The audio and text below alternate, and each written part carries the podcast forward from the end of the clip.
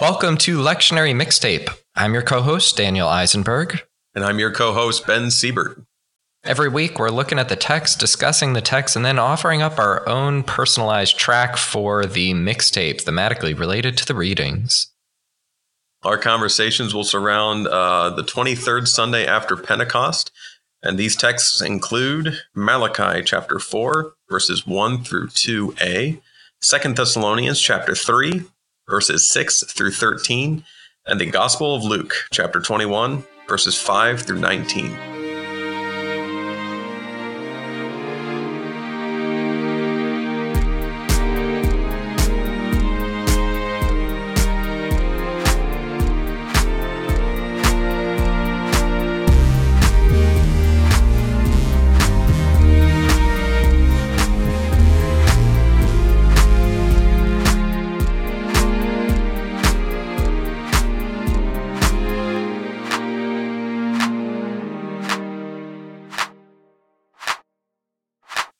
Shall I read the first reading? I might be able to handle it. Yeah, I'm not sure I have en- the endurance for it, so go on. Okay, let me let me get ready here. Do a little stretching. Mm-hmm. okay.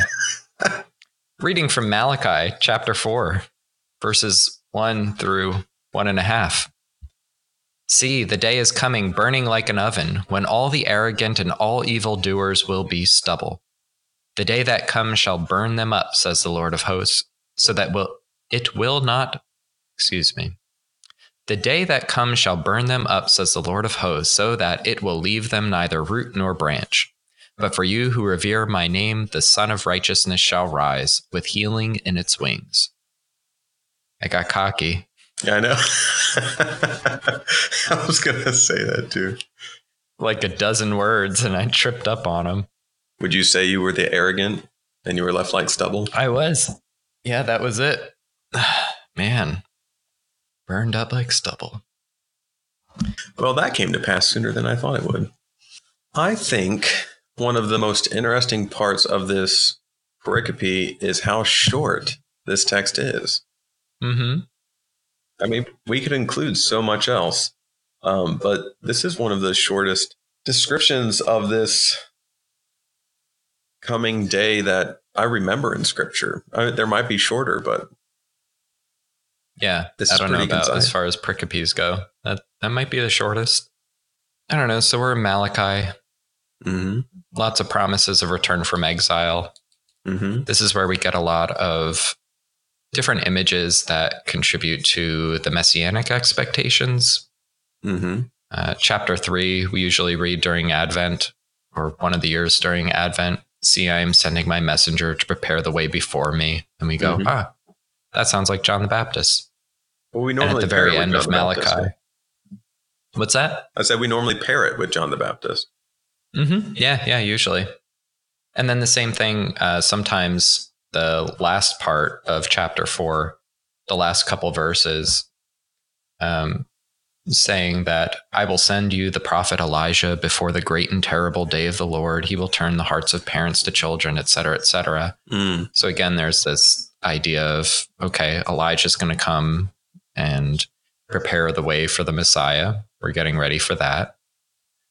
Um, and so, seeing what does that actually look like on the ground, it means that evil and evil doers will be burnt up like stubble and never to grow again. It's not enough that, I mean, I don't want to be presumptuous and maybe I'm just excited about the jingle, but maybe this could be a farm wisdom moment. I was thinking About- about, it. Yeah, You, you want to lay on some farm wisdom? we, we, we can do that. I'd also like all of the- the listeners to know that calling it farm wisdom was not my idea.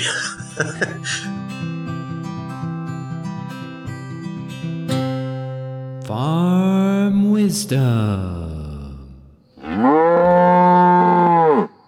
but it does make me think of a of a literal field. Um, I don't know how many of our listeners have gotten the opportunity to walk in a field that has been recently uh, harvested. Um, but uh, depending on what you've harvested, and I'm thinking of something like wheat or beans, uh, the stubble is very short. It's very noticeably short. A lot of times you leave wheat so you can get some uh, straw out of it um, if you want to mow it down, but sometimes you'll cut it clear to the ground. And and there's it looks shockingly bare from what was there before. Um, and kind of coming from uh, that background of uh, living with the field and being a part of the field's uh, life cycle each year, um, there's so much potential when uh, a crop is taken off and the the weeds are kind of uh, gone as well. It's it's really a bare land. It's a very vulnerable land, quite literally. You can lose a lot of topsoil if you leave it like that. Something needs to be planted there for the sake of the ground and for the sake of um, for the sake of life. Yeah, there's there's a lot of plant imagery here. Yeah. Like if there's just that little stubble. Hey, I'm also thinking of weeds. Mm. If you've got like it's such a they always come back.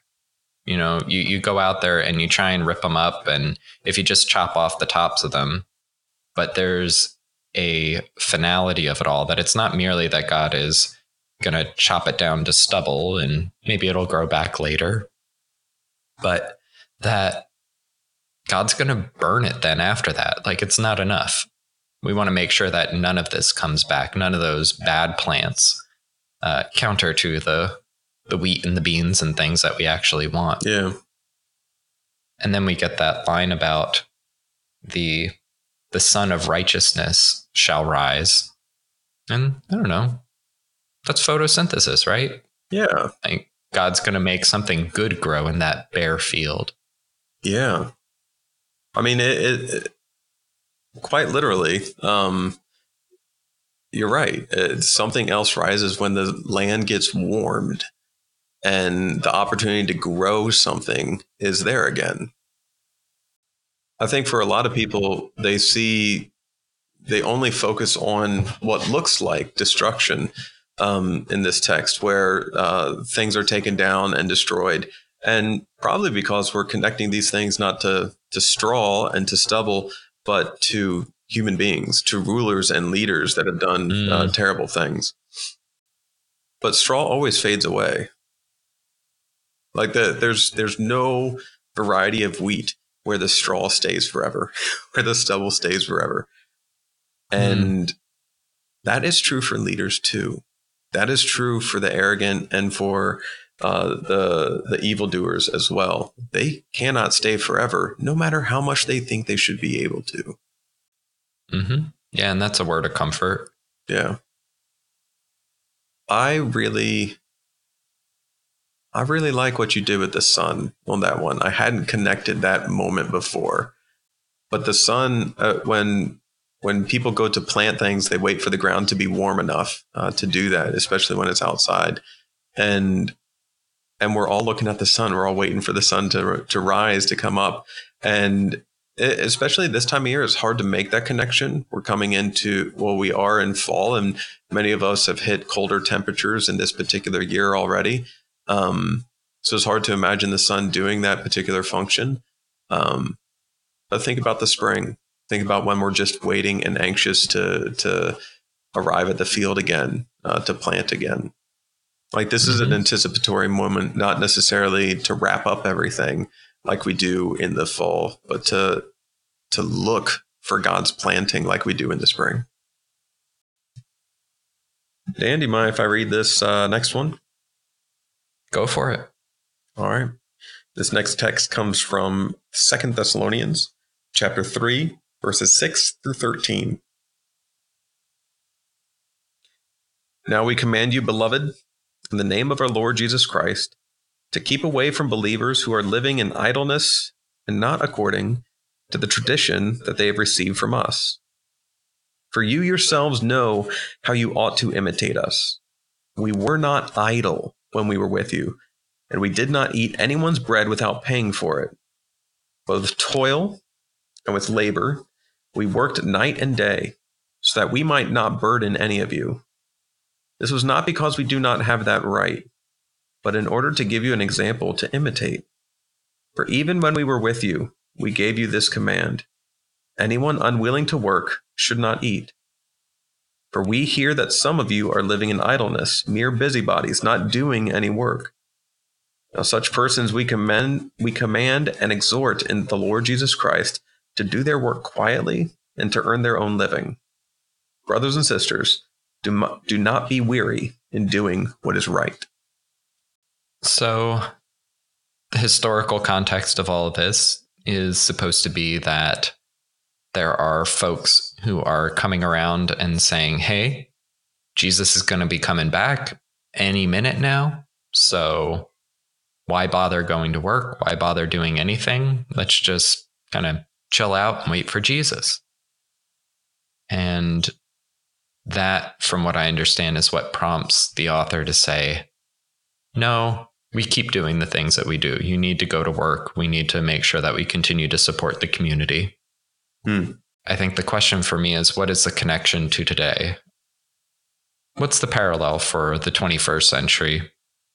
I think, especially in Paul's concern with how the community operates, a lot of times I apply this to the church. How is the church operating and hmm. how are, what are we expecting of one another? And I find that there are a lot of clergy and lay that probably expect the church to give them a lot without really investing a lot. Mm-hmm. And and sometimes I mean that financially, like they expect a lot of things that cost money without investing a lot of money. Sometimes I expect, uh, sometimes I mean that uh, to be um, with labor and with uh, time and and with you know investment of self um, into the community uh, without doing a lot of that in return. And it's funny. I, I, I used to think that that would only be for large congregations, um, but I find it in congregations of every size. It it doesn't really matter where you are. For some reason, we have it in our head that the church gives to us, Mm. but we don't necessarily give of ourselves to the community that's there. And that there's a blessing in being a part of that, being invested in that community as well. Like able to live the life that God gave you and live into those blessings and all of that. And I could see that being for the Thessalonian church as well. Like Mhm. it's not enough just to sit back and, I don't know, kill time and wait for Jesus. Like you keep doing the ministry, you keep doing the work. I think to throw in a theological wrench to it all. We're not too far removed from Reformation Sunday or Reformation Day. Mhm. And we talk a lot about grace and God's love and forgiveness, that it's a gift. It's not something that we earn. We're not saved by our works. And so it's this old problem that Paul contends with in Romans as well about, well, what place do works have then? So if we're saved by grace, do we need to do anything? Well, no, you don't need to do anything, but you get to do things. This is still what God wants us to do. It's not, that's not what saves us, but um, that's how we live out our salvation there, live into it. I think God ties salvation, like the way that we are saved and we get to do these things, God ties and weaves that thread of salvation through all these things. But that doesn't make the, the acting of these things salvific. It makes it places where we see and Mm. experience our salvation. But even without that thread, and even if we don't understand it that way, there needs to be fairness and equity in what we what we expect from one another. Mm-hmm. We just read in Micah about uh, the arrogant and the evildoers. There's a there's a certain amount of arrogance that crops up when we think our community owes us something without us also owing our community something. Mhm. Absolutely. We are servants to one another. hmm Absolutely. That's that's what it means to be a follower of Jesus. Um, I think the the one thing I would be worried about then is for people to then go to, well, that's why we shouldn't help people. People should work on their own. People need to earn their own way. Um, and then add into that the complication of the myth of the welfare queen and things like that. Like we shouldn't just give out things and help people with housing and food and all of that. If they're able to work, they should. And that's mixed up in a lie that people don't want to work or um, have a choice in the matter. And that's just not true in 99.9% of the cases. Correct. Yeah. Um, people's defensiveness can arise and say, "Well, we shouldn't help anyone." I think you're you're entirely correct in that. And also, I think this text asks asks of us to dive headfirst, whether in preaching or, if more appropriately, in teaching, during the variety of moments throughout our lives. Asks of us to dive headfirst into that conversation. Mm-hmm. It's not okay that we have believed these myths and that we have supplanted scripture and the expectations that scripture places on our community with the expectations that we tell each other as a nation or we tell each other as a cultural phenomenon of our time that there are people that will abuse these things and that being a good enough reason to not think of what is good for the community Mm-hmm. What's what is like a concise and clear way of being able to say that what is said here by Paul does not preclude charity, does not preclude generosity.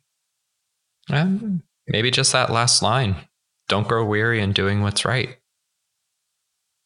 If we're so worried about Hmm. it and the inefficiencies of the system or not being able to help everybody or people who quote unquote abuse the system and all of that, I mean, just to say that it's still right to do. It's still what God would have us do. This is what has the power to change the world this charity and this generosity and uh, this hard work. And I think when we read scripture, hmm. we often don't make the explicit claim that God is the one who gets to decide what is right. Like this this is not a thing that matches often what we do today where mm-hmm. we each get to take our own little stand and say from my perspective I think this is a good idea.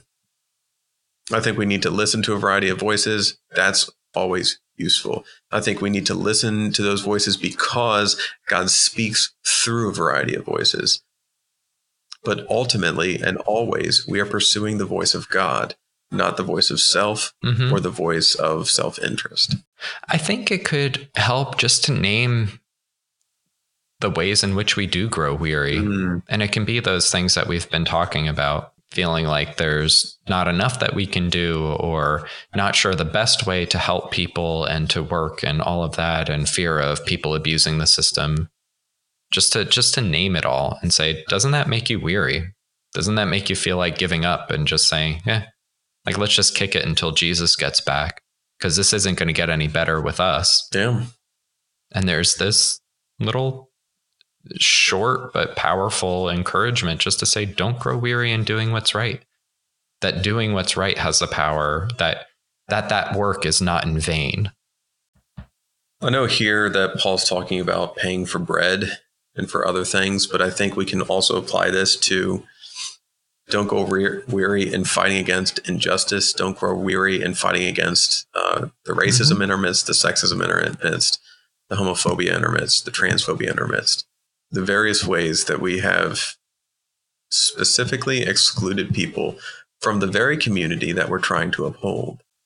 Well, shall we jump over to the gospel? Yeah. All right. Uh, I can read that since I only got a verse and a half in earlier. So this is Luke 21, verses 5 through 19. When some were speaking about the temple, how it was adorned with beautiful stones and gifts dedicated to God, Jesus said, As for these things that you see, the days will come when not one stone will be left upon another, all will be thrown down. They asked him, Teacher, when will this be, and what will be the sign that is about to take place? And he said, Beware that you are not led astray, for many will come in my name and say, I am he, and the time is near. Do not go after them. When you hear of wars and insurrections, do not be terrified, for these things must take place first, but the end will not follow immediately. Then he said to them, Nation will rise against nation, and kingdom against kingdom. There will be great earthquakes, and in various places famines and plagues, and there will be dreadful portents and great signs from heaven. But before all this occurs, they will arrest you and persecute you. They will hand you over to synagogues and prisons, and you will be brought before kings and governors because of my name. This will give you an opportunity to testify. So make up your minds not to prepare your defense in advance for I will give you words and a wisdom that none of your opponents will be able to withstand or contradict. You will be betrayed even by parents and brothers, by relatives and friends, and they will put some of you to death. You will be hated by all because of my name, but not a hair of your head will perish. By your endurance, you will gain your souls. I think a lot of times we we are comfortable, at least we in Christianity currently are comfortable with Jesus saying that he's going to get torn down, that his body is going to be given up. But then in the following things, we seem to go down to, you know, like the that this in verse 13 this is an opportunity i'm like this sounds like a terrible idea jesus like this is like Right. no Yeah. Like, why couldn't Jesus say, you know what's going to happen? You're going to get very popular and you're going to have your own radio show or your podcast is really going to blow up. And that will be a great opportunity for you to testify on behalf of my name. right That sounds great. why, yeah why can't i just go on jimmy fallon Make a little cash Like, while you're doing it. yeah Yeah, right, right. Yeah. You could be Jimmy Fallon for Jesus. Sounds good. yeah i'll do the late night circuit is that okay Yeah. But instead, it's like, no, there's just terrible things. And I am struck by, I think there's, when you first read this, I think popular American imagination goes to end of the world. This is yeah the rapture. This is left behind. This is all of that stuff. But I am always struck every time I read this passage or the parallels in other gospels. I am struck at how familiar everything sounds. mm-hmm. Like it sounds like the world is ending now, if this is supposed to be about the end of the world with capital letters. Mm-hmm. Earthquakes and famines and plagues and nations at war with one another and kingdoms clashing with one another. Like, yeah, that's every day we can read about stories of people starving and about nations on the brink of war or in the midst of war. And so, is the question then where is Jesus when the world is ending? And what are we supposed to do when the world is ending? And I mean, you got to skip ahead a little bit to see where Jesus is, because you get over to verse 25 and continue on, and you get, then they will see the Son of Man coming in a cloud with power and great glory. When these things begin to take place, stand up and raise your heads because your redemption is drawing near. I think that might have been the Advent, one of the the first week of Advent Yeah. last year, or still at the beginning of year C. Mm-hmm. Um, but that idea of you know you see all these things and you can know that Jesus is there too. Mhm. That the Son of Man is coming, and you can stand up your he- or lift up your head, stand up straight and tall, knowing that Christ is coming too. That He's not leaving us alone. I have taken a little bit of comfort in what you alluded to. Um, that though this sounds like today, this also sounds like every other moment in the course of history. Um, I Mhm. don't recall in any of my history classes great moments of peace throughout the world. Um, there have been moments of peace inside nations, but never from nation for all nations, you know? And so this, I, I don't know why, but I am comforted that this is timeless. That this doesn't seem to be different than when Jesus was speaking these words. This doesn't seem to be different today. And so for us to constantly be asking the two questions that you brought up where is Jesus and what is Jesus calling us to do means that we're not distracted by the ways that people with power tend to pick fights with other people in power, or more so, tend to pick fights with people who have no power. And try and think of some illustrations to latch on to to to illustrate that point. I mean, I think you could go one route is to lift up or talk about those end of the world sign seekers like oh see the apache helicopters they definitely are the same as the locusts in revelation so we know that the day is coming real soon because of all these things and this thing is the i don't know monster energy drink is 666 because it their symbol looks like three vuvs or something i don't know like you can kind of play with that and be like yeah and people have done this all the time and said, yep, it's right around the corner because all the signs are here. And say, we've always been there. It's always felt that way. And Jesus has promised to always be in the midst of it and to see us through it. Hmm. A- another thing to bring up might be, especially about that war, nations rising against nations, that there are a generation of kids who have not been alive at a time when the United States was not at war. Yeah. Like there are teenagers who their entire life, there's not been a time of peace in our country. Is there a way that we can answer the where is Jesus question and what is Jesus calling us to do question for the decades and centuries prior? because those are two really difficult questions in the world today. Mm-hmm. I think I got I think I got ideas and answers when I listen to the voices of when I listen to the voices around me that are saying like, "Hey, we need help. Hey, um, our lives are unduly hard." But also, I think it maybe it's helpful to hear where these things have been in recent and distant past. Yeah, I mean, as far as what do we do is i mean maybe to harken back to second thessalonians is we don't grow weary in doing what is right we hold out hope that god's will will be done like we pray in the lord's prayer every week or every day for a lot of us.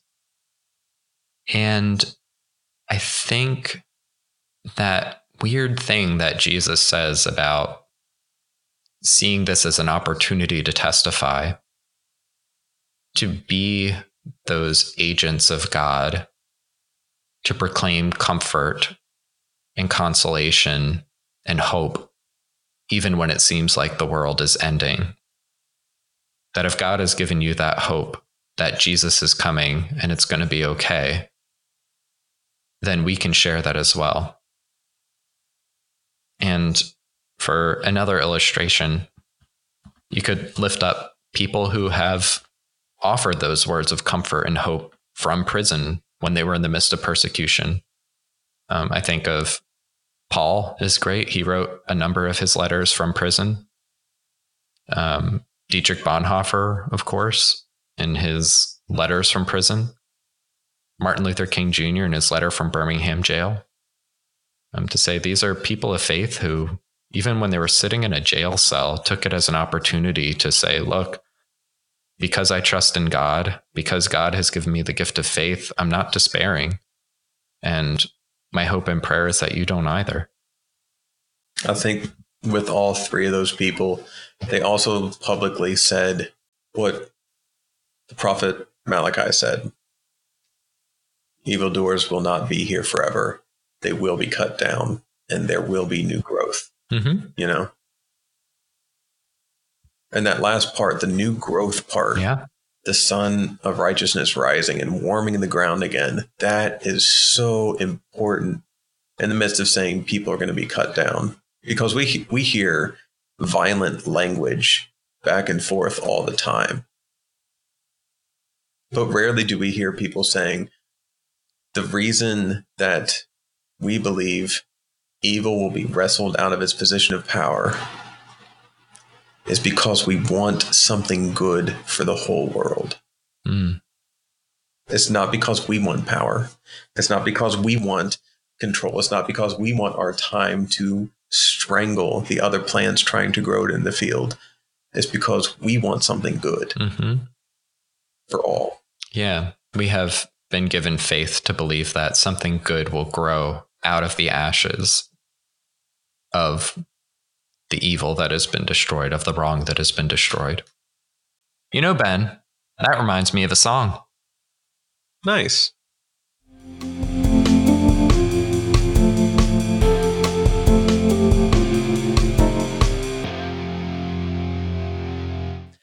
So, my first, well, excuse me, my track for the mixtape is the song Engine to Turn by the artist Tift Merritt.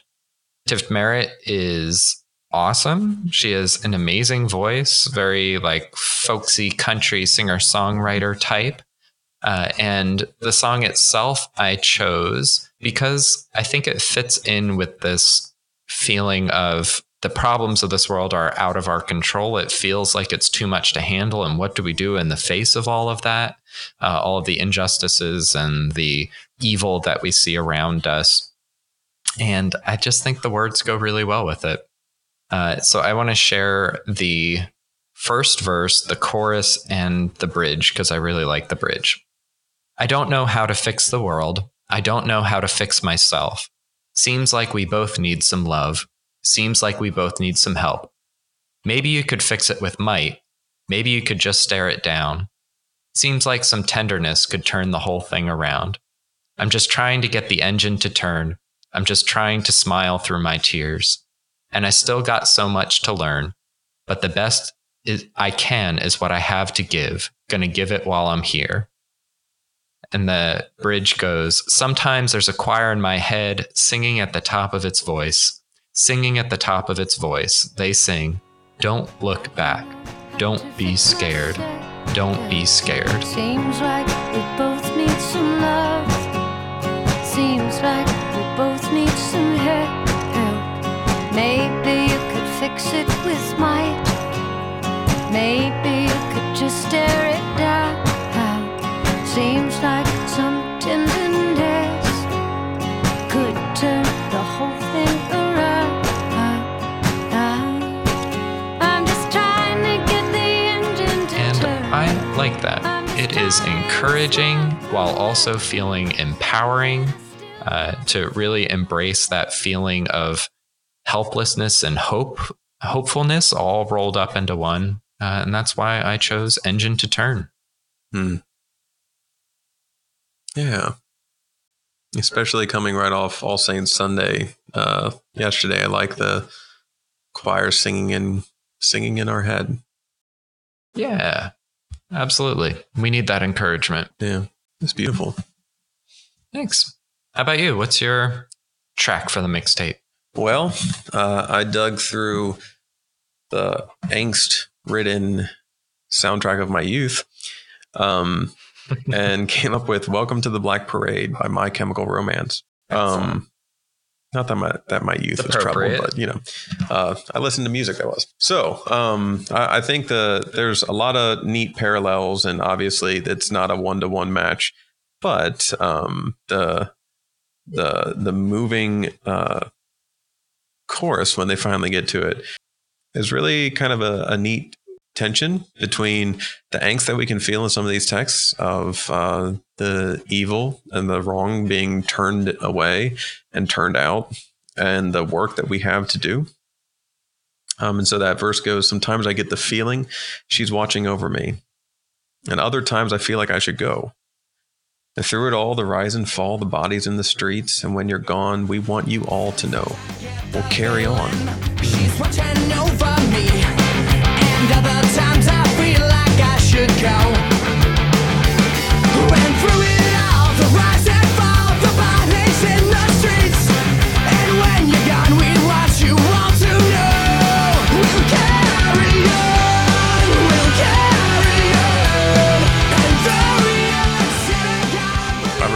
Idea of of having a work that generations before us before us have done and that we continue with I really like that tension between feeling like sometimes we know exactly where we're supposed to be, and sometimes we have no idea where we're supposed to be. And in the anxiety uh, that inevitably comes with this life in Christ, uh, there's also a really reassuring piece of knowing uh, that we stand in a place where God is, that we're doing work that God does, and that uh, and that we don't need to be worried about the wars. We don't need to be worried about um, the nations rising and falling. We need to be worried about, as you so eloquently put, where's Jesus and what is Jesus calling us to do? Hmm. Cool. I like that a lot.